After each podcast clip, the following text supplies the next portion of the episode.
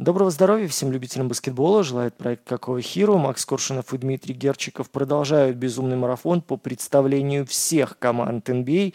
И сегодня мы продолжаем тащить свой крест, несмотря на то, что ножки подгибаются, ручки устают. Но тем не менее мы сделаем еще один рывок, чтобы хотя бы минут 40 говорить о Вашингтоне и при этом не употребить ни одного матерного слова.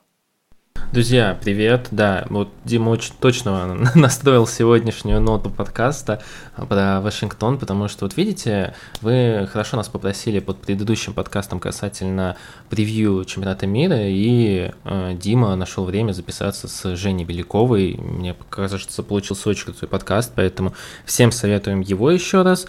И, опять же, ждем такой же поддержки у вас даже под Вашингтоном. Вашингтон это тоже вот тяжелая ноша, как я говорил в тексте про Детройт, который, к сожалению, нужно пройти, и он, к сожалению, всегда практически в самом начале превью, так как мы начинаем с конца, поэтому потихонечку проходим и этот этап. Надеюсь, этот подкаст получится интересным. Ни в коем случае не думайте то, что мы его записываем через силу, просто у Вашингтона это вот, знаете, такая очень тяжелая судьба, о которой мы сегодня, думаю, будем рассуждать.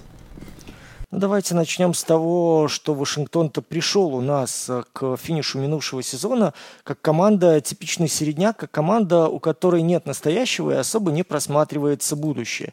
Э, мы видим с вами, что на Востоке этот коллектив занимает 12 место, 35 побед, 47 поражений, и дома, и в гостях разница побед и поражений отрицательная.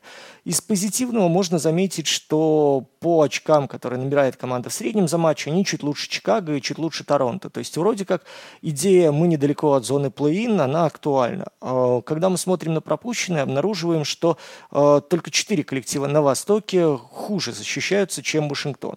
И мы с вами можем, в принципе, ввести себя, знаете, в такую иллюзию, в обман, что эм, по сравнению с прошлым сезоном показатели не изменились. Тогда же с Ансельда было 35-47, э, сейчас команда удержалась на плюс-минус том же уровне, хотя были травмы лидеров, хотя состав был не оптимальным.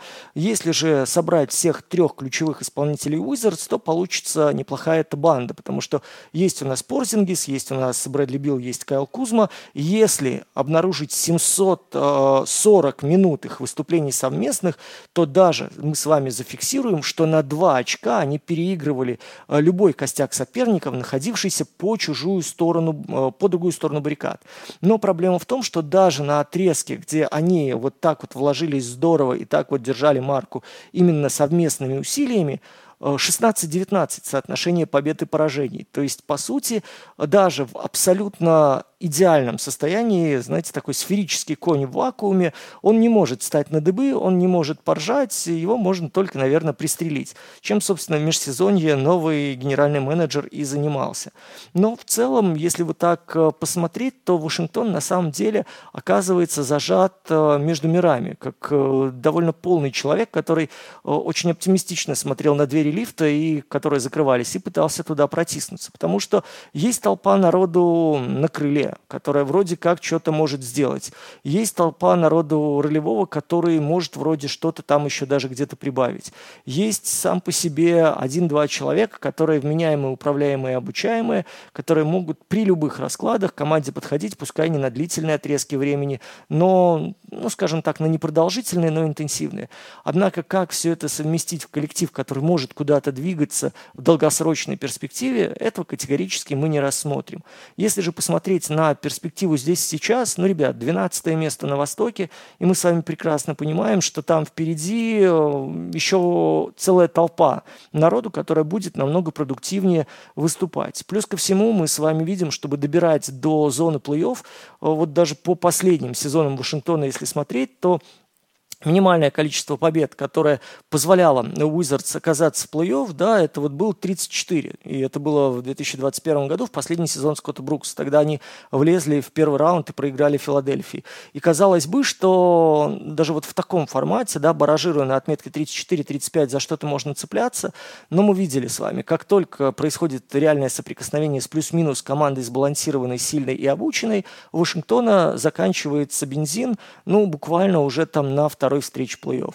При этом каких-то новаторских идей за два сезона от Веса Ансельда мы не увидели, каких-то глобальных перестроений мы не увидели, просто потому что очень ограниченный кадровый ресурс, очень ломкие лидеры и целый ряд несочетаемых, как по мне, баскетболистов, которые претендуют на э, ведущие роли э, либо во второй пятерке, либо, знаешь, как вспомогательный ролевик, который вот готов подхватить, если не идет у лидера то ну, многие очень себя переоценивают в этом смысле. Отсюда и результат, отсюда и показатели табличные, отсюда и качество игры, ну, которое у меня вызывало скепсис на протяжении двух сезонов с Уэсом Ансельдом. Мы с вами как-то разбирали о том, что, э, стратегию Ансельда «давайте включимся с первых матчей прям по полной программе, пока остальные вкатываются, а потом попробуем уже на спущенных колесах и на запасе прочности куда-то добраться». Но мы с вами увидели, что интенсивная защита, которая требует огромных затрат энергоресурсов, она выматывает команду ну, уже там матчу к 12-14. Плюс к этому времени уже и соперники адаптируются, очень четко выявляют слабые места в построении построениях и в ротации Уизардс, ну и, собственно, э, там какие-то только героические усилия лидеров, либо абсолютная безалаберность соперников, плюс-минус равных, приводит к победам Вашингтона. Так что в долгосрочной перспективе и в каких-то таких э, серьезных оценках возможностей Уизардс мы с Максом были скептичны, остаемся скептичны, ну а насчет будущего поговорим буквально минут через 10.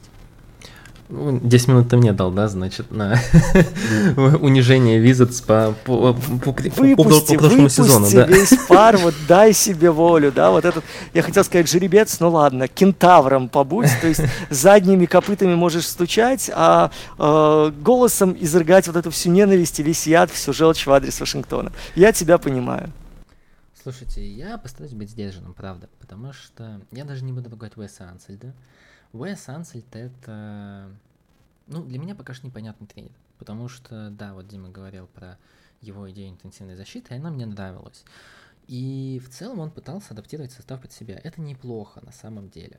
И план провалился, команда держалась все игры 20-30, потом разваливалась, э, но это был какой-то план хотя бы. Дальше ему подсовывают еще более неудачных игроков, с которыми он не может работать. Ну, опять же, он пытается их адаптировать, он пытается с ними работать, он пытается работать с Брэдли Биллом, человеком, который явно не видит себя в Вашингтоне, э, но пытается работать. У него не получается, команда уходит в перестройку. И вот сейчас наступает решающий сезон для Уэса Ансельда, для тренера, который мы все-таки должны определить. Он все-таки тренер со своими идеями или это все-таки тренер, который ну, не умеет адаптировать себя под состав и не умеет развивать игроков. Это важный момент. Я считаю, что это на самом деле ключевой момент следующего сезона для всей команды, организации, потому что если им придется менять тренера, это все-таки еще более сложный процесс, как мне кажется, найти подходящего человека под перестройку, который не только сможет их развивать, но, возможно, и перерасти, расти вместе с командой перерасти в тренера плей-офф. Это процесс, который мы будем наблюдать в следующем сезоне. В остальном, ну, давайте пройдемся по тому, что прошло в межсезонье, потому что на самом деле хедлайнером новостей Вашингтон стал именно в межсезонье. По уходу сезона там было не так много причин, чтобы поговорить о Wizards полноценно. А вот в межсезонье были достаточно большие изменения, которые мы не можем сегодня упустить. Ну, во-первых, у них новый человек, новый главный в офисе, это Майкл Вингер, человек, который давно работал с Джерри Уэстом в Клиперс, и у которого были достаточно позитивные отзывы по э, лиге. В целом, теперь он руководит э, всей организацией Вашингтон и уже наделал много шума. А, что он сделал в этом межсезонье? Во-первых, это, конечно же, обмен Брэдли Билла. А, сам обмен Брэдли Билла был достаточно, ну, прошел не то что незаметно, но не было всего того хайпа, который мог бы быть при обмене франчайза. Я имею в виду то, что, конечно же, компенсация, которую получил Вашингтон за Брэдли Билла, она достаточно ничтожна. Ну, будем честно об этом рассуждать, все-таки Крис Пол, Лэндри Шемет и э, пики для Вашингтона, которые планируют в следующие годы быть достаточно высоко, это не та сумма, на которую вы должны рассчитывать при обмене э, Брэдли Била. Но Брэдли Бил имел право на вето. Ужасно глупое, ужасно неправильное правило на вето, и он сам мог выбирать команду. Но опять же, здесь Вингера мы не ругаем, потому что не Вингер дал это право, Вингер пришел гораздо позже и нашел способ обменять Брэдли Била. Хотя особых вариантов у него не было. Поэтому здесь никак его не ругаем, но просто держим в уме то, что вот пришлось отдать Брэдли Билла а, за такую нелепую сумму, и это, конечно, не очень хорошо в целом для организации. А, дальше.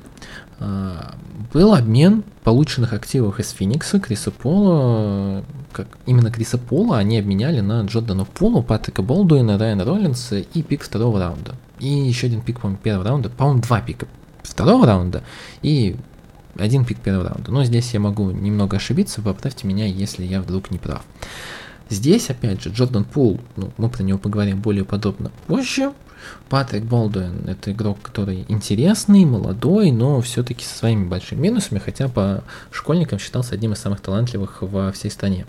Райан Роллинс – игрок, который я не думаю, что будет играть на больших минутах, но посмотрим, тоже интересный ролевой персонаж. В целом, вот этот обмен можно оценить очень позитивно, потому что Крис Пол хоть и привносит правильную культуру, Криса Пола осталось очень мало. Очень мало его, по его здоровью, поэтому в целом это хороший обмен, плюс, давайте будем говорить честно, обмен Криса Пола создает, как обмен Брэдли Билла, на самом деле, создает в Вашингтоне мнение о том, то, что это франшиза, которая достаточно лояльна к собственным игрокам и готова э, с ними договариваться, готова их обменивать в коллективов, в которые они хотят уйти сами.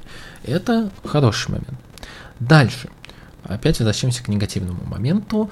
Это то, как Индиана провела на драфте э, вокруг пальца Вашингтон. Очень интересная история на самом деле, потому что Вингер много раз э, следил, и персональный, и личный скаут Вашингтона приезжали во Францию следить за Кулюбали, который играл вместе с Мбаньямой и э, в одной команде. И э, все знали то, что Вашингтон будет выбирать Кулибали. Ну, точнее, сначала все думали, что Кульбали будет выбран гораздо ниже, и Вашингтон там найдет пик 20 но потом, когда Кульбали поднялся, все понимали то, что э, все понимали то, что Вашингтон будет выбирать Кульбали под своим э, восьмым пиком. Индиана, зная это, выбрала седьмым Кулибаля, Джареса и сразу договорилась с Вашингтоном, то, что те выберут Джареса Уокера, но обменяют его на Кулибали и доплатят это чем-нибудь небольшим. Хороший, очень умный, интересный обмен. Мне лично он очень понравился со стороны Индианы, конечно же. А, про Индиану мы отдельно поговорим. Там на самом деле очень умный офис, который, к сожалению, заложник э, Херба Саймена, многолетнего, очень престарелого владельца Индианы Пейсерс. Ну и последний обмен – это обмен э, Кристофа Парзингиса, который состоялся в э, трехстороннем порядке. Парзингис отправился, соответственно, в Бостон, Бостон отправил Смарта в Мемфис, а Мемфис отправил э, Тьюса Джонса в Вашингтон. Там были еще Галинари Мускала, но все-таки это уже менее значимый персонаж. Ну, Тью Джонс интересный персонаж, который должен привлечь немного порядка в этот хаос, где в, ком- в, ха- в хаотичную команду, где есть Кайл Кузьма и Джордан Пул. Ну, в целом, не могу сказать, что пока что Вингет поражает мое воображение. Хороший момент с обменом Криса Пола. Не могу его винить никак за обмен Брэдли Билла. А, но обмен Кристофа Спарзингиса по-прежнему считаю, что можно было провести гораздо лучше. Как в целом и подписание игроков. Вот Тью Джонс все-таки это человек, которому нужен большой.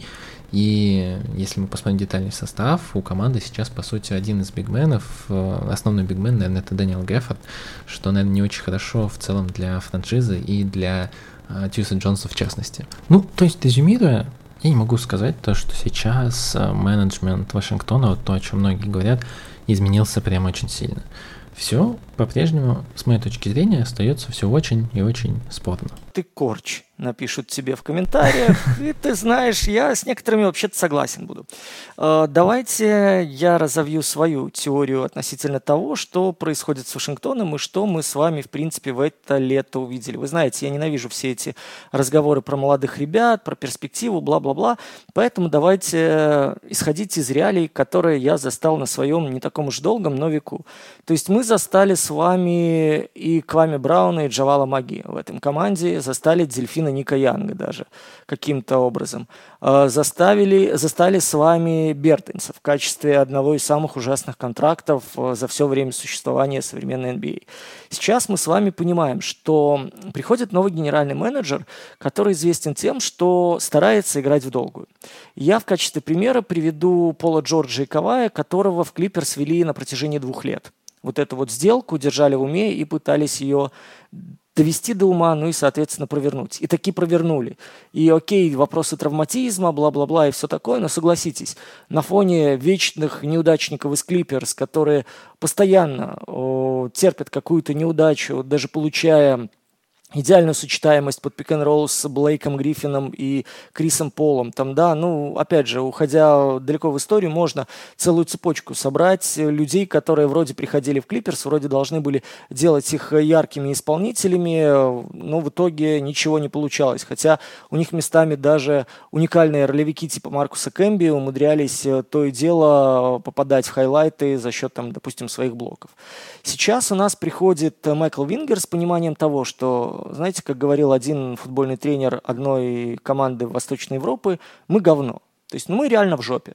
У нас нет возможности двигаться ни вперед, ну и особо-то танковать, пока мы вот последние годы э, толком мы даже не пробовали. Потому что посмотрите-то да, на то, что творил Вашингтон, э, начиная вот, ну, последний сезон, когда у них было 20 э, побед, это вот минимальное количество, да, которое мы можем отыскать в последние 15 лет.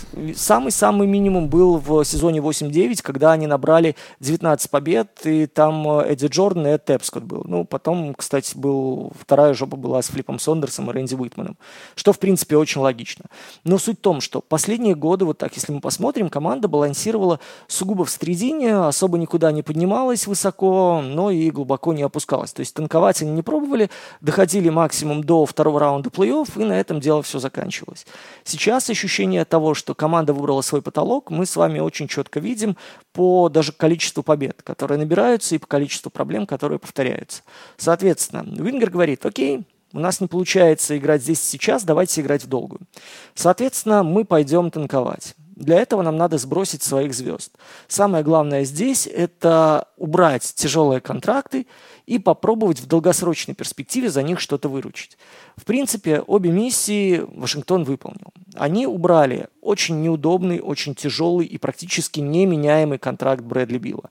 Они раздели Феникс на количество пиков какое-то там невероятное. Я согласен, что эти пики особого значения не имеют. Но когда ты понимаешь, что с 24 по 30 год у тебя каждый год приходит от Феникса пик второго раунда, ну согласитесь, в том, что будет у нас через пяток лет – Э, сейчас не уверен никто, особенно в контексте нового этого телевизионного соглашения, который знающие люди называют, что прям там денежные потоки да, на команды не свергнутся.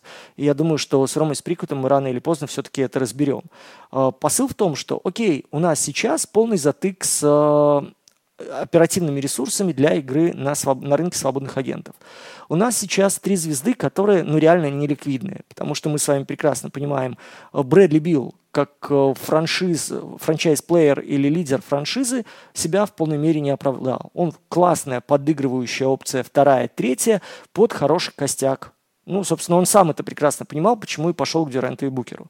Дальше. Порзингис. Действительно уникальный игрок с уникальным скиллсетом. Действительно специфическая штука, специфический инструмент, которым надо уметь распоряжаться и под которого надо э, определенные условия соблюдать, которому надо помогать. Э, в Вашингтоне таких условий нет. Бостон посчитал, что размен Смарта на Порзингиса даст им больше, больше гибкости в атаке, даст им большую надежность на периметре, и если Порзингис еще поможет по защитке, то, как он обучаемо делал в сборной Латвии в хорошо поставленной структуре, то он будет хорошим действительно приобретением. И, собственно, сборная Латвии даже без Порзингиса сейчас на чемпионате мира очень четко показала, что эта организованная структура может ломать очень сильные команды.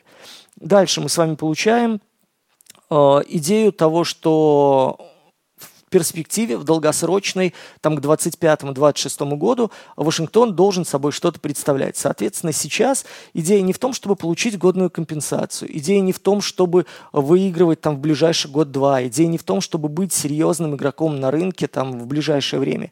Идея как раз-таки э, построить команду на активах за ближайшие 2-3 сезона. В идеале построить э, пул активов к 2026 году. Тогда у вас заканчивается, на контрактный год уходит Джордан Пул, тогда на контрактный год уходит у вас Кайл Кузма, у вас последний год закончится контракт 14-миллионный у Геффорда, и в принципе, если вы не наберете всякой ерунды, а как раз-таки в пределе двух-трех лет сумеете компенсировать вот эти пробелы в ростерах плюс-минус игроками на двух-трехлетних контрактах, которые будете забирать очень тяжеловесных, очень неудобных, даже четырехлетние контракты, окей, под 27 год, под полное завершение, но при этом будете выходить как раз-таки, э, принимать эти контракты ради активов для того, чтобы с ними играть дальше, вот в этом и имеет смысл долгосрочная стратегия. Сейчас на 4 миллиона превышает э, Вашингтон э, потолок зарплат. До налога на роскошь там еще ехать и ехать.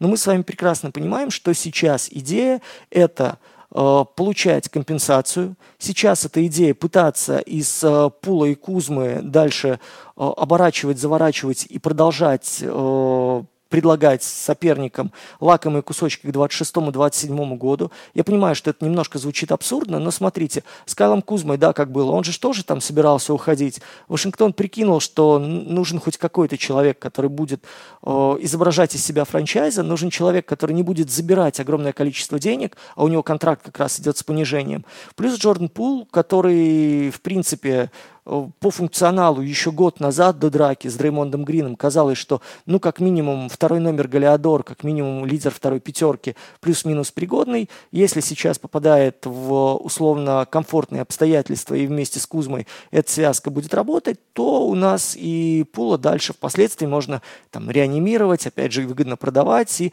к последнему году пытаться его потом трейдануть. Либо же потом по 26-27 смотреть, как он впишется и что он будет приносить. Плюс Тайс Джонс, человек, который играл с тупорылыми защитниками, человек, который привык э, делать свое дело абсолютно спокойно и абсолютно последовательно, человек, который, ну, честно, мне кажется, единственный понимает в этом составе. Вот я гляжу на тех, кто есть в обойме сейчас у Wizards, единственный понимает, как правильно играть пик-н-ролл единственный, кто не будет паниковать, единственный, кто э, будет грамотно выставлять э, большого, единственный, кто будет хорошо по таймингу оценивать возможности для передач вниз. И вот этот вот ход э, показывает, что окей, какой-то каркас мы э, для Уэнса Ансельда сохраним. Там, вы понимаете, дальше еще полным-полно всякой ерунды, с которой надо будет разбираться и работать. То есть будет она приносить пользу или нет, но от любого игрока вы здесь сможете отказаться, тем более у нас, посмотрите, тут через одного либо истекающие контракты, либо люди, превращающиеся в ограниченно свободных агентов. То есть те люди, которые особо не отягощают э, платежку, не отягощают вообще стратегическое мышление Нью-Йорка. И последнее, что хотел бы сказать вот в защиту этой теории, которую развел вместе с целым рядом американских коллег – Беляль Кулибали, о котором Макс вспоминал, а, если вы обратите внимание на интервью, которое давало руководство Wizards перед драфтом, да, и перед тем, как, в принципе, выходить на охоту за этим парнем, они говорили, что мы понимаем, ему понадобится 3, может быть, 4 года. Мы сейчас не форсируем сделки в короткой перспективе. Мы сейчас изучаем исключительно долгосрочную перспективу. И с нашей точки зрения, с нашей оценки, Беляль Кулибали – это как раз-таки человек, который в долгосрочной перспективе плюс-минус может раскрыться, который не обходится нам сейчас очень дорого, но может на самом деле через 3-4 сезона вполне себе раскрыться в качественного игрока, который станет ну, вот, третьим да, вот, в ударном там, звене из э, двух маленьких типа Пула Кузмы, плюс вот Кулибали, который к ним добавится. Так что здесь у людей есть, по крайней мере сейчас, четкое понимание того, что мы хотим построиться за счет э, страданий в ближайшие несколько лет, заполучить активы и дальше после нового телесоглашения, дальше после выхода в 26-27 год действительно пытаться что-либо делать серьезное. Ой, какие у меня большие сомнения насчет этого. Я тебе постараюсь объяснить на примере. Вот ты мне опять, может, ты мне можешь сказать, э, ты только что перечислял Квами Брауна, ты только что перечислял таких упырей, которые приезжали в Вашингтон, и эти люди рассматривались как реальное усиление. Не, мне не, нечего на... будет возразить на самом деле. Да не, я на самом деле даже не про это. Мне нравится Майкл Уингер, честно говоря, ну, по крайней мере, а, то, о чем говорят вокруг лиги, а, те люди, которые с ним работали, говорят то, что он действительно очень толковый специалист. Я просто думаю, то, что на самом деле-то а вот все его решения в долгосрочную перспективу, они будут очень ненадежные, потому что решения в Вашингтоне будут исходить выше, чем Майкл Уингер, и он там будет просто, ну, пешкой и как раз на него, может быть, будут что-то сваливать, и он на самом деле не будет э, особо влиять. Долгосрочное ну, планирование это, безусловно, хорошо. Мы как-то об этом говорили, то, что любая стратегия, даже если она не очень хорошая, но вы ей придерживаетесь, то она будет себя оправдывать. Ну, самый лучший пример это Денвер. Э, я как-то приводил эту статистику, то, что на самом деле это Майкл Мэлоун, э, лишь один тренер работал с командой дольше, без выигранного чемпионства или увольнения. А, это был в свое время Пэт Райли с, по-моему, как раз это было с Майами. Да, это было с Майами, если взять его полный, а, его полную длину сезонов до, а, полное количество сезонов до первого чемпионства, там получалось больше восьми. То есть долгая стратегия, она всегда работает. Вашингтон всегда показывал то, что, к сожалению, вот долгая стратегия – это вообще не про них. И Тед Леонсис никогда не мог выдержать э, какого-то долгого планирования. Вот есть пару примеров, которые меня несколько пугают. Э, в прошлом сезоне был выбран на драфте э, Дэвис, Джонни Дэвис, один из самых интересных игроков, как я считал, потому что Дэвис как раз очень подходит под Ансельда, он очень любит бегать в защите мимо заслонов, он прям действительно такой хасл-защитник, э, он не самый подходящий игрок для текущих реалий в НБА, часто берет сложные броски, но что касается защиты, как раз ту, которую ставил Ансельд, он прям идеально туда вписывается.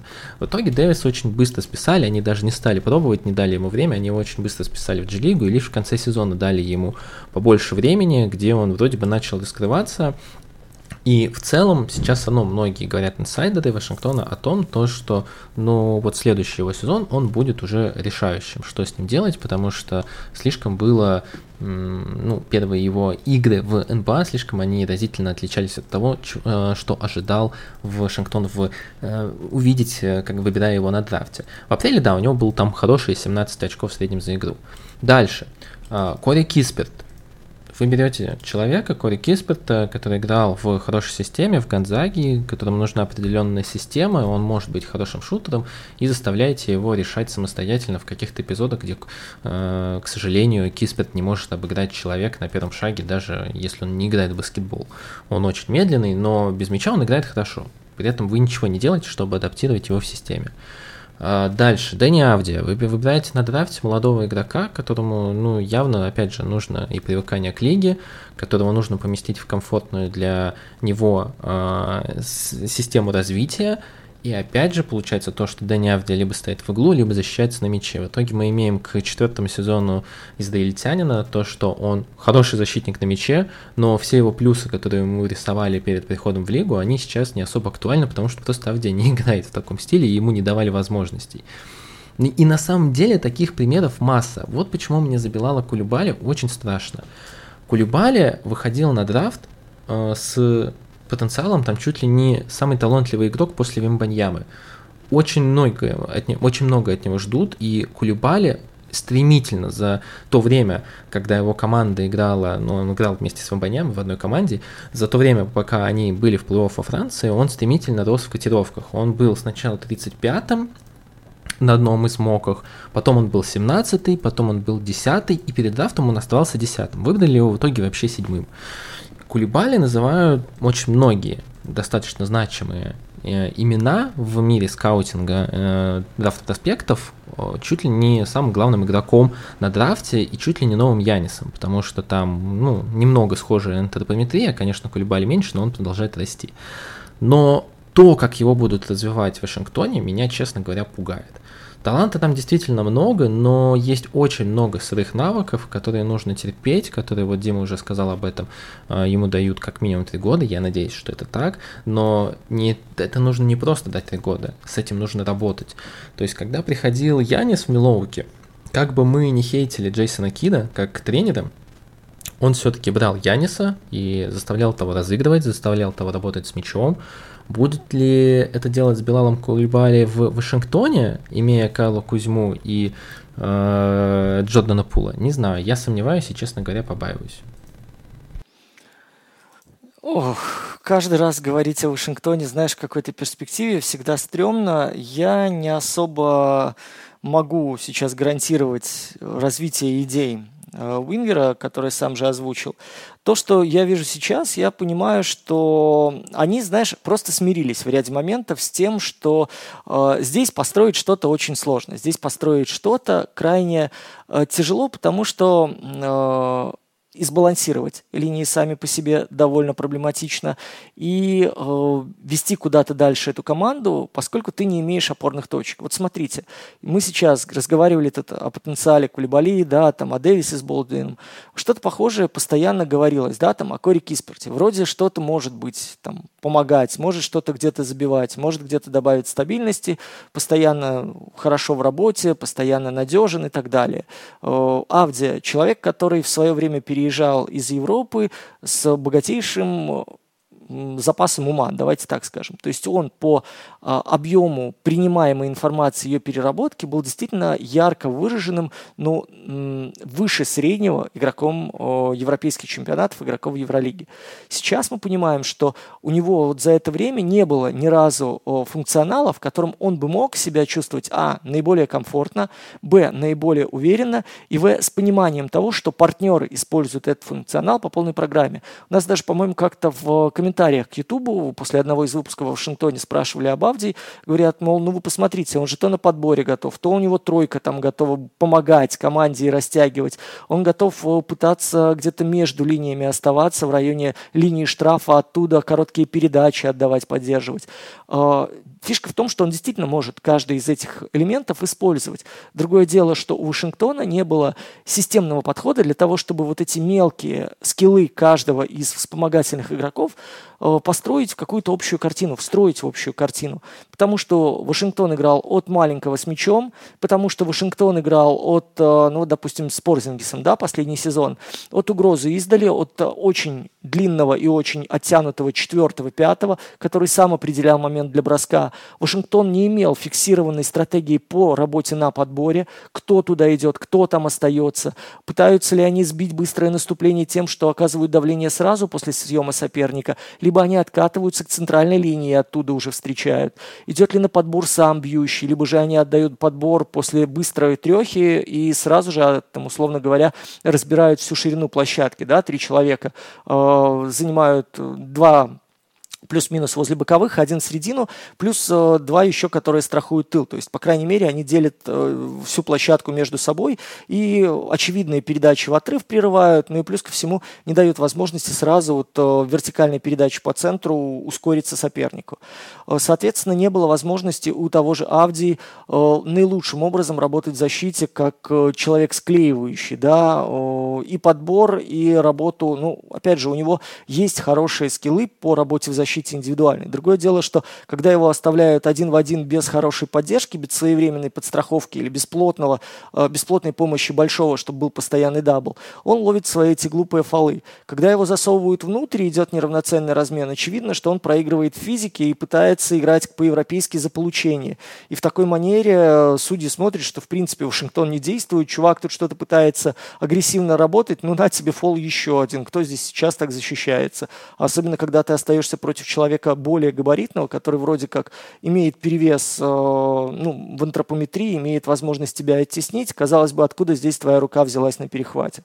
Ну и вот так вот по каждому можем э, мы с вами сейчас разбирать и по ролевикам, которые собраны, да, то есть кто-то может даже верить в то, что здесь Галинария живет, и вот опять же альтернативного Портингиса получит. Кто-то верит в того же Таюса, можем понадеяться, что Лэндри Шемет у нас – неожиданно окажется тем самым фланговым баскетболистом в легкой пятерке, который будет, э, ну, по крайней мере, очевидной угрозой для соперника, и от него будет тогда уже возможность открывать площадку.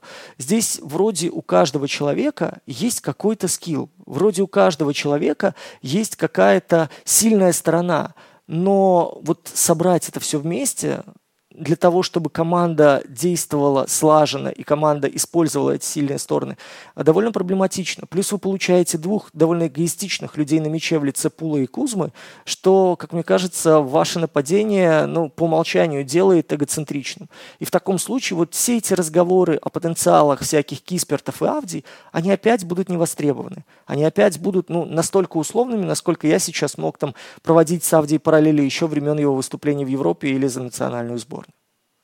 Ну, ты понимаешь, да, мой посыл основной был в том, то, что это хорошо, долгосрочное планирование, но фундаментально вы не решаете ваших основных проблем. Вы не умеете развивать игроков и встраивать их в систему. Вот, допустим, ты сказал очень хорошую фразу про Тьюса Джонса касательно того, то, что он единственный человек здесь, кто будет уметь работать на пик-н-ролле, что в целом правильно, и я с тобой здесь согласен. Но на пик-н-ролле, опять же, ему не с кем здесь работать. Здесь есть Греффорд, и у Греффорда есть более серьезная проблема. Он просто больше 20 минут не выдерживается игру, он выдыхается и больше ничего не может делать. И опять опять же, Гаффорд, Гаффорд как ваш основной пикинрольный большой, не знаю, я не уверен в этом. Здесь в целом-то больше больших-то и нет. Есть Майк Мускала, но Мускала, вы знаете, это скорее больше для растягивания, чем для пикинрола. Все-таки у него нет тех инстинктов, э, чтобы он э, завершал под кольцом правильно. Вот, вот эти моменты меня смущают. А здесь, ну, нужно надеяться на лучшее, правда. Я очень надеюсь, то, что Вашингтон фундаментально поменял все свои принципы. Здесь, как мне кажется, все-таки есть талант, но я пока склонен верить, то, что этот талант может оказаться нереализованным, и, к сожалению, мы можем видеть еще одно поколение Вашингтона, которое не до конца себя реализует. Я очень буду надеяться, то, что я не прав, потому что мне нравится и Кулибали, мне нравится очень и э, Джонни Дэвис, я очень рассчитываю, то, что в следующем сезоне он получит гораздо больше времени, и мяч он получит, играя вместе с Пулом и Кузьмой. Ну и Дэнни Авди это тоже один из игроков, за которым всегда было интересно следить. Наверное, давайте я вот еще пару слов про него скажу и перейдем уже к человеку, которого будем называть главной звездой. Я даже не знаю, кого мы здесь выберем с Димой, может быть, даже разделимся. А касательно Дэнни Авди, вот честно, я удивлен. И по-хорошему не восхищен, но поражен тем, как Авдия смог адаптироваться к лиге. Мне это не нравится, он не реализовал свой потенциал пока что даже на 50%, конечно же, но играя в системе, где его заставили стоять просто в углу и защищаться, то есть лепили из него фри ND игрока, он, а по сути его и главные минусы были, когда он приходил в лигу, это бросок и защита. Он научился защищаться на мяче, и зачастую его ставят на главного буллхендлера, на главного атакующего игрока задней линии соперника, и это, я считаю, достой, достойным комплиментом, потому что Авдия научился использовать свои габариты, он научился правильно двигаться латерально, ему не хватает по-прежнему подвижности, но он двигается правильно и за счет интеллекта догоняет там, где не успевает ногами. В этом плане Авдия мне очень сильно нравится. А, проблемы, к сожалению, остались все те же самые – бросок, ну, точнее, не все те же самые защиты, как я сказал, стал намного лучше, но бросок по-прежнему очень нестабилен. Его последний сезон, третий, был худший с точки зрения статистики по броскам с дуги. Там, по-моему, даже у него 30% не было, по-моему, 29,5%. Также по-прежнему не реализован его потенциал второго буллхендлера. Мне очень хотелось бы видеть его point форвардом человеком, который может начинать атаки, который может развивать атаки, и который, вот ты говоришь про Тьюса Джонса, который единственный может здесь играть пик ролл Я считаю, что Авдия тоже может играть в некоторых формациях пик ролл ну или хотя бы быть человеком, который начинает атаку, даже не знаю, с кем его сравнить, ну не с Дреймондом, конечно, все-таки там несколько уникальный пример. Но вот такой вот point forward, э, немного от Блейка Гриффина, когда он играл в Детройте, человек, который может как раз периодически быть плеймейкером. Конечно, это будет зависеть от того, как его бросок, придет ли он хоть в какое-то нормальное состояние, хотя бы средней паршивости, но в целом я считаю, что здесь потенциал по-прежнему еще не раскрыт. Я, ну, у Дани Авди контрактный сезон, все мы знаем, и я думаю то, что если и менять мнение о себе, а, забирать себе более весомую роль именно в этом сезоне. Сейчас в целом у него и должны быть возможности, потому что Вашингтона будут глобально не совсем цели выигрывать, а, скорее сливать, поэтому Авдия может себе заработать на хороший контракт. Вопрос только где, ну это посмотрим, будем рассуждать об этом по ходу сезона. А, Дим, давай, наверное, главной звезде переходить. Я так понимаю, у нас здесь очень такой особый выбор. Два кандидата. Давай один выберет себе одного, право первого выбора дам тебе. Я буду работать с тем, что осталось.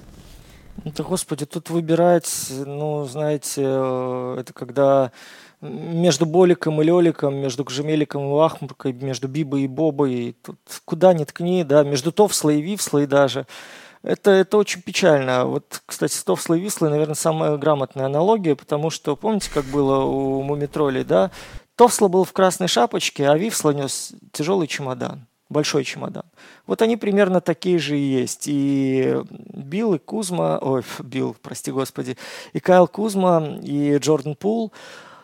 Слушайте, ну давайте поговорим о Джордане Пуле, если так. Мы с вами поняли, что большой объем информации он не усваивает. На первом номере он играть не может. Особенно комбинации, которые э, имеют внутри э, второе дно. Да, вот эти сложные сеты, которые были у Golden State он не особо успевает принимать решения в цейтноте. Он не особо хорош при э, давлении и отыгрышах с партнерами, потому что он тогда, ну, у меня есть только ощущение, и мне сложно его подкрепить цифрами, но ощущение, знаете, как будто у него отсекает полплощадки.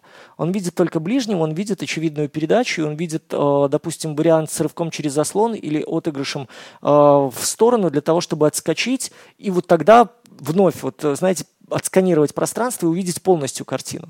Под плотной опекой вот у него сразу частично, может, это периферическое зрение не идеальное, может, опять же, под давлением он начинает нервничать и э, проматывая вот эти в голове возможности, пропускает какие-то хорошие решения. Это знают только тренеры, которые с ним работают. Да, в, до сезона разочарований до драки с э, Дреймондом Грином казалось, что Пул может вывозить, Пул может брать на себя тяжелые какие-то броски, Пул может давать хорошие отрезки. Но давайте вспомним. Во-первых, это был Golden State, где очень большую нагрузку э, тянули на себе звезды и лидеры, которые даже работая без мяча очень серьезно упрощали жизнь ролевикам. Во-вторых, э, ему давали хорошие моменты для броска, для того, чтобы он действительно, он и брал, во-первых, хорошее количество бросков, и, во-вторых, получал поддержку от товарищей, которые ему доверяли. Третье. Мы видели с вами, что Golden State та команда, которая очень активно работает в защите и которой очень сильно помогает и Дреймонд, ну, понятное дело, вне зависимости, на какой позиции он находится.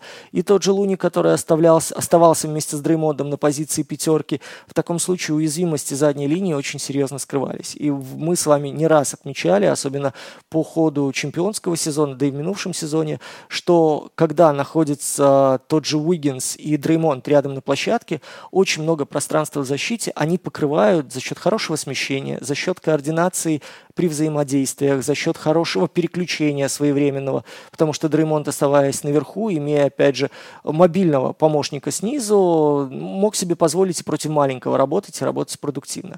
На этом фоне многие нюансы и недостатки, давайте так скажем, Джордана Пула, они скрывались.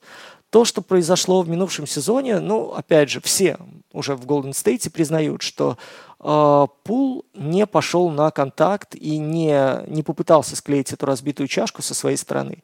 Если даже Стеф Карри пробовал э, выйти на него, несмотря на то, что как бы они с э, Дреймондом близки, понятное дело, что вот это большое трио э, плюс-минус, ну, даже, ну, пускай давайте так скажем, на публику, да, дружбаны.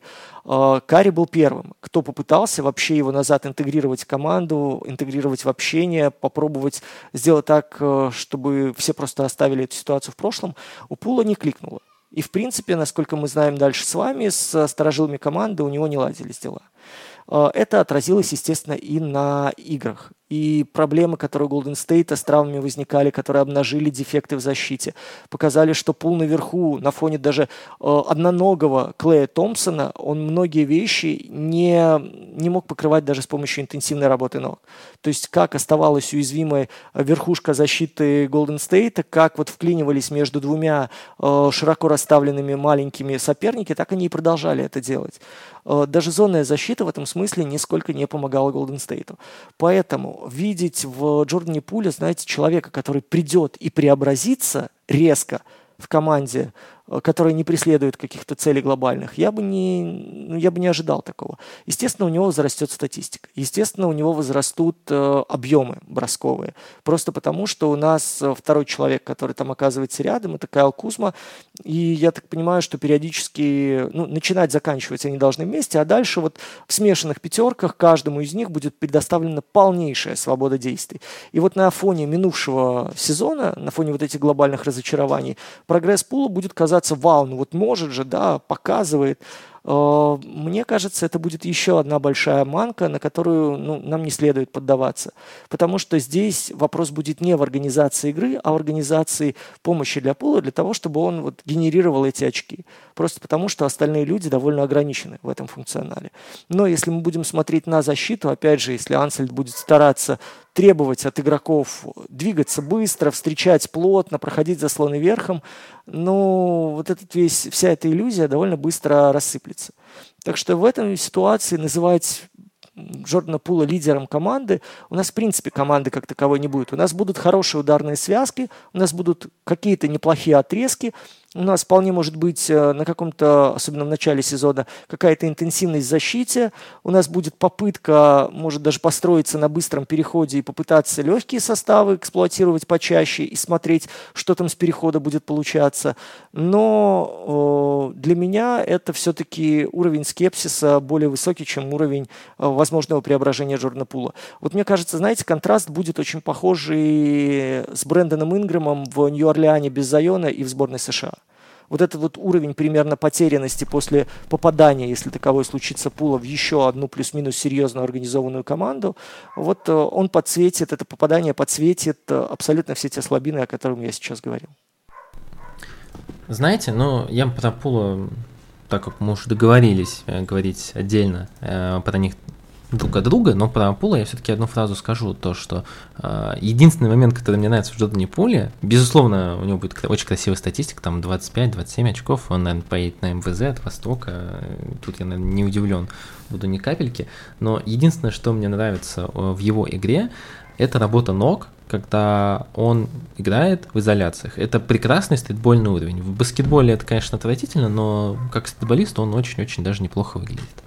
А, переходя к Кайлу Кузьму, Кай, Кай, Кайлу Кузьме, а, мне очень нравится, что на самом деле в последнее время НБА, скауты, их аналитические центры очень сильно прогрессируют. И сейчас вот такие игроки, как Кайл Кузьма, они очень-очень-очень далеко откатываются. И когда мы видим очередного студента, в этом году, допустим, был такой Джиджи Джексон, а, который в э, играя в NCAA абсолютно игнорирует команду и старается намусорить как можно лучше цифры и бесится, когда ему не отдают лишнее владение. А с Джеди Джексоном, кстати, так и было. Насколько я помню, его Мемфис выбрал в 46-м или где-то так а, то в целом-то это скауты сейчас очень быстро понимают, даже не стараются лезть в эту историю, не стараются рисковать пиками первого раунда. С Кайлом Кузьмой, к сожалению, все так и получается. Э, Кузьма для меня вполне себе уже сформировавшийся законченный игрок. Ну, законченный в том смысле, то, что не нужно ожидать то, что его стилистика как-то разительно изменится в ближайшие пару лет. Или вот, допустим, сейчас, когда Брэдли Билл, под деньги ушли, вот сейчас он получит как раз большую долю владения и раскроется как лидер команды. Не нужно этого ожидать. Он как раз очень ограниченный по функционалу скоттер, который вот чувствует себя в этой среде в следующем сезоне будет максимально идеально, и, наверное, это будет его вот пик пиковые сезоны, если их так можно будет назвать. А, очень интересная статистика, которую вот я вам советую посмотреть по Кайлу Кузьме, это если вы откроете его сплитовую статистику по командам и увидите, против каких команд у него плюс, против каких команд минус. Самое интересное, у него там очень большой разброс, у него нет там, знаете, вот такого, то что плюс-минус там 20 команд в диапазоне плюс 5, минус 5. У него там очень сильно они раскидываются, и вы увидите то, что против команд с хорошей защитой, ну, допустим, Кливленд, у него по сезону было минус 22 в среднем за две игры. Вы увидите то, что против него Денвера было минус 30. Вы увидите то, что у него против команд, вот, которые именно выше по защите, которые знают, как защищаться, которые не сливают сезон, которые не будут играть в тупой размен с Кайлом Кузьмой, понимая то, что вот сейчас он постарается разменяться после заслона, не нужно. Он все равно от тебя не убежит, нужно просто обойти этот заслон сверху, и пусть он будет стараться висеть с тобой на плече сзади, он не будет все равно делать бросок, или будет делать бросок неправильный и плохой. Против команд с плохой защитой он как раз-таки чувствовал себя идеально. У него там плюс 24 против Орландо, у него там плюс 23 против Миннесоты, которая как раз вот любит размениваться своими большими на а, бигмен, не на бигменов, а и на маленьких, и на изоскореров. Вот там у него все как раз было хорошо. Против Детройта плюс 23. Идеальная статистика. Против Бостона, например, минус 34 снова получается. То есть, к сожалению, Кайл Кузьма это тот человек, который очень мало что умеет делать на площадке. И мне его продление до конца непонятно. И это еще один камень в огород э, вот этого долгосрочного планирования, про которое мы говорили с Димой, потому что, с одной стороны, у вас есть большое количество игроков, с которыми вам нужно определиться. Ну, непонятно, что сейчас еще делать с Киспертом, Авди и Дэвисом. Это игроки, которые, ну, они и не раскрыли свой потенциал, но вроде бы на них и крест не поставлен. У вас есть Джордан Пул, человек, который будет вам генерировать э, хайлайты и делать это достаточно успешно. Бросать сложные броски, попадать там в нарезки, классно. Плюс Джетси вы с ними продаете. Зачем вам Кайл Кузьма? Потому что Пул какой-никакой, но все-таки молодой актив. Это человек, которого можно хотя бы упаковать хоть в какую-то оберточку и отправить куда-нибудь там в последний год контракта какому-нибудь э, контендеру, которому он понадобился в дедлайн. Почему бы и нет, и получить за него что-то. За Кузьму так не получится. У Кузьмы 90 миллионов на 4 года, он абсолютно ничего не даст вашей команде, вашей молодежи, он будет забирать лишние владения, он абсолютно не подходит под Уэса Ансельда, потому что, ну, в защите этот человек, который, к сожалению, не использует свои габариты правильно, вот то, что, вот знаете, вот я говорил про Дани Авдию. Авдия, несмотря на то, что он медленный игрок, у него не хватает ему латеральной подвижности боковой, но он правильно использует габариты, и он догоняет головой, где не догоняет ногами. Кузьма быстрее и тоже габаритный, но там он и не хочет, и не особо-то и может защищаться. В этом плане Кузьма для меня прям полное разочарование всегда в защите. Та пассивность, те опущенные и неактивные руки, с которыми он двигается, меня всегда бесили, я прям честно скажу. Ну и опять же, самый ключевой посыл, это все может даже работать в том плане то, что команда, которая находится не на нижней точке перестройки, когда она только что отдала своих, ну, звезд, ставим, с кавычки, ставим кавычки, она может себе позволить э, иметь какого-то мусорного игрока, который будет привлекать фанатов, который будет продавать билеты, попадать в хайлайты. И это нормально. Зачем вам два таких? Зачем вы его продлеваете, когда вы могли от него спокойно избавиться? Мне никогда не будет понятно, что он даст э, в долгосрочной перспективе Вашингтону, я тоже, честно говоря, не понимаю. Но вот как-то с этим придется жить. Может быть, мы попробуем увидеть, как во время дедлайна одного из них будут стараться спихивать. Э, другого объяснения я, честно говоря, пока что не могу найти. В этом плане игры Вашингтона будет очень весело смотреть. Э, как-то пару лет назад они были что-то они там показывали, несколько игр подряд, они там подпускали под 140. Вот я думаю, в этом сезоне мы тоже будем видеть, как они будут в нападении заносить 120 плюс, в защите подпускать 130 плюс, и это будет в порядке нормальных вещей у них. Мне нечего здесь добавить. Я думаю, что в матчах с участием Вашингтона можно будет, э, знаете, играть в игру, которую нам поведал, о правилах, которые рассказал сериал «Как я встретил вашу маму», когда ведущая на телевидении произносила это самое, и герои выпивали в этот момент. Вот при каждой лаже Вашингтона в защите я предлагаю пропускать какой-нибудь маленький шотик.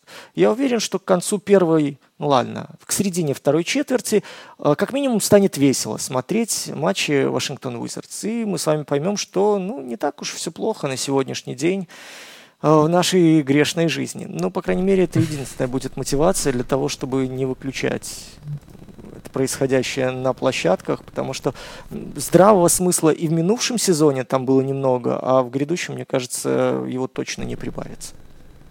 Да, последние личности, наверное, про которые стоит поговорить в контексте Вашингтон Wizards, это, наверное, вечно всеми пинаемый, наверное, можно так сказать, Лэнди Шемет и Делан Райт.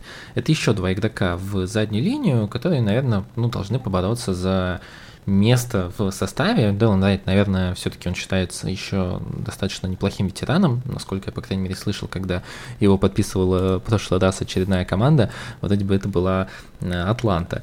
Поэтому Делан Райт э, здесь как раз, наверное, вот и будет выступать в роли ментора для молодых игроков задней линии, ну и Лэндри Шемет. Дим, мы как-то с тобой говорили про Шемета, мне очень не нравится Лэнди Шемет, но я не хочу сейчас на фоне того всего, что я сказал про Кузьму, и еще поливать э, помоями Лэнди Шемета, поэтому скажи, есть ли его за что любить? Ну, слушайте, он иногда взрывается, иногда попадает, иногда он оказывается тем человеком, от которого ты не ждешь влияния на матч. А он, знаете, вот вы не верите в человека, вот опять же, чемпионат мира меня не отпускает. Обста, вспомните в матче против сборной США. Американцы сдваивались, американцы ставили зону против бьющего и были уверены, что рано или поздно человека начнет клинить. А его не клинило, и он очень уверенно реализовывал свои попытки. Вот у Шемета ситуация очень похожая, что ты можешь в него не верить, ты можешь в голове держать, что это уже развалюха, которая, в принципе, никуда не годна, и свой пик, во-первых, она прошла уже давным-давно, ну и плюс ко всему видеть в нем стабильного атакующего защитника, вывозящего, да, человека, который там, на которого надеялся Бруклин, человек, который пытался хоть что-то во второй пятерке Феникса сделать, ну, не знаю. Мне кажется, что вот на фоне этой всеобщей, этого всеобщего пренебрежения он еще сможет что-то там показывать. Ну и плюс, опять же, давайте посмотрим на огневую мощь Вашингтон Уизардс, посмотрим, что там на периметре, кто способен создавать и кто будет получать остатки владений после э, Джордана Пула, после нового лидера Кайла Кузмы, мне кажется, здесь сложно просто даже найти людей, которые способны вот этот груз вынести, этот объем какой-то выбрать. И в этом смысле, почему бы не Шемиту стать тем той постоянной второй опции, которая готова будет рядом с лидером себя проявить и хоть чем-то запомниться.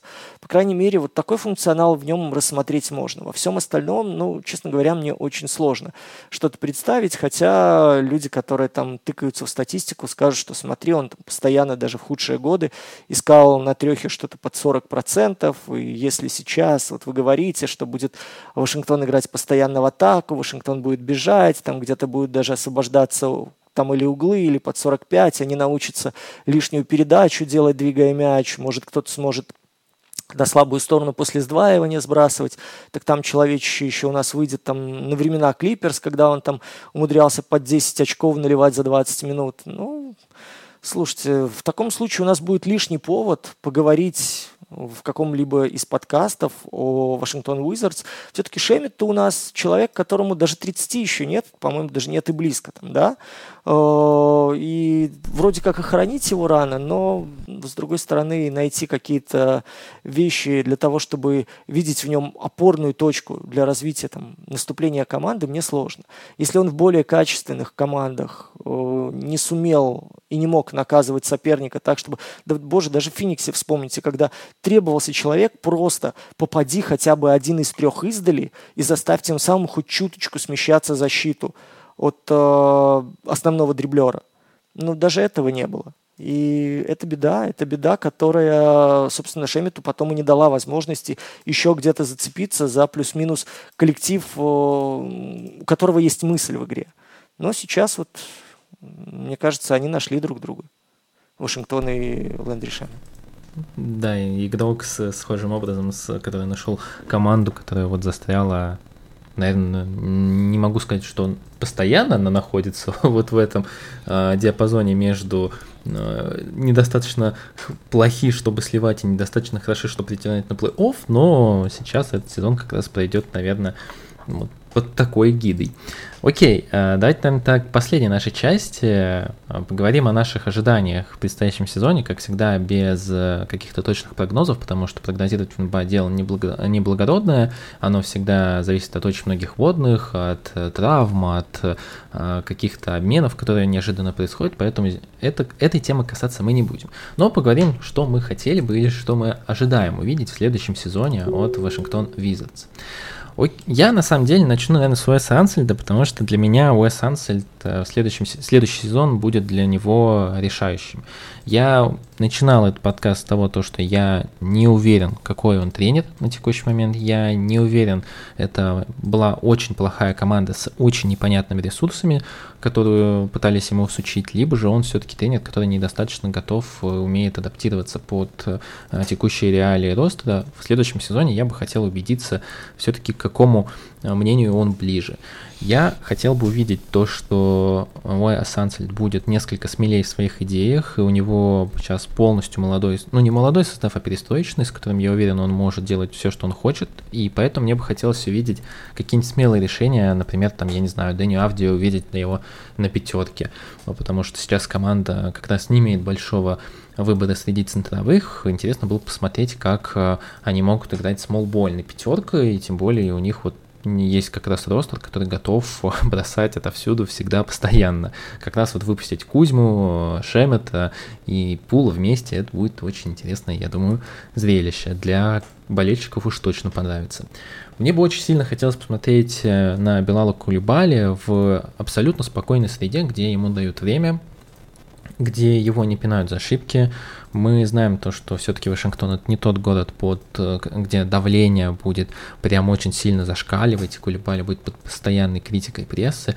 У Кулебали в этом плане хорошая позитивная ситуация, и мне бы очень сильно хотелось посмотреть на то, как не только ему дают возможности, но как и подталкивают под каким-то новым начинанием, которых у него еще нет. Он безумно молодой игрок, ему только вот исполнилось 19 лет, а у него прям очень сырая техника в некоторых моментах, особенно касательно его броска и владения мячом, но если им будут давать возможности, мне кажется, там может вырасти действительно очень большой игрок.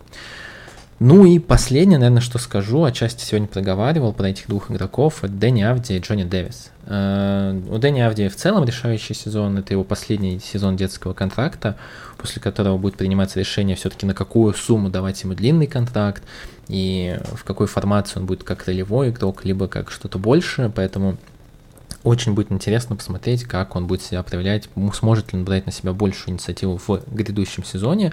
Ну и Джонни Дэвис, человек, за которым я наблюдал в NCAA, мне кажется, что он точно не раскрылся в первом сезоне, и что он не такого низкого качества игрок, а игрок просто, которого очень рано списали в G-лигу, и которому пришлось через G-лигу возвращаться в НБА.